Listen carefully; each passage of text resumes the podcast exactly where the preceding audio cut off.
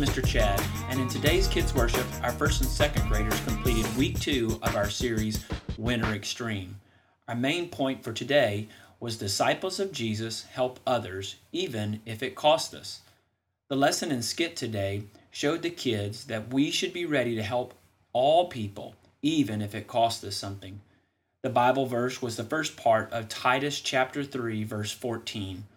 And I want to encourage you this week be intentional in your parenting. Look that verse up and talk about it with your child.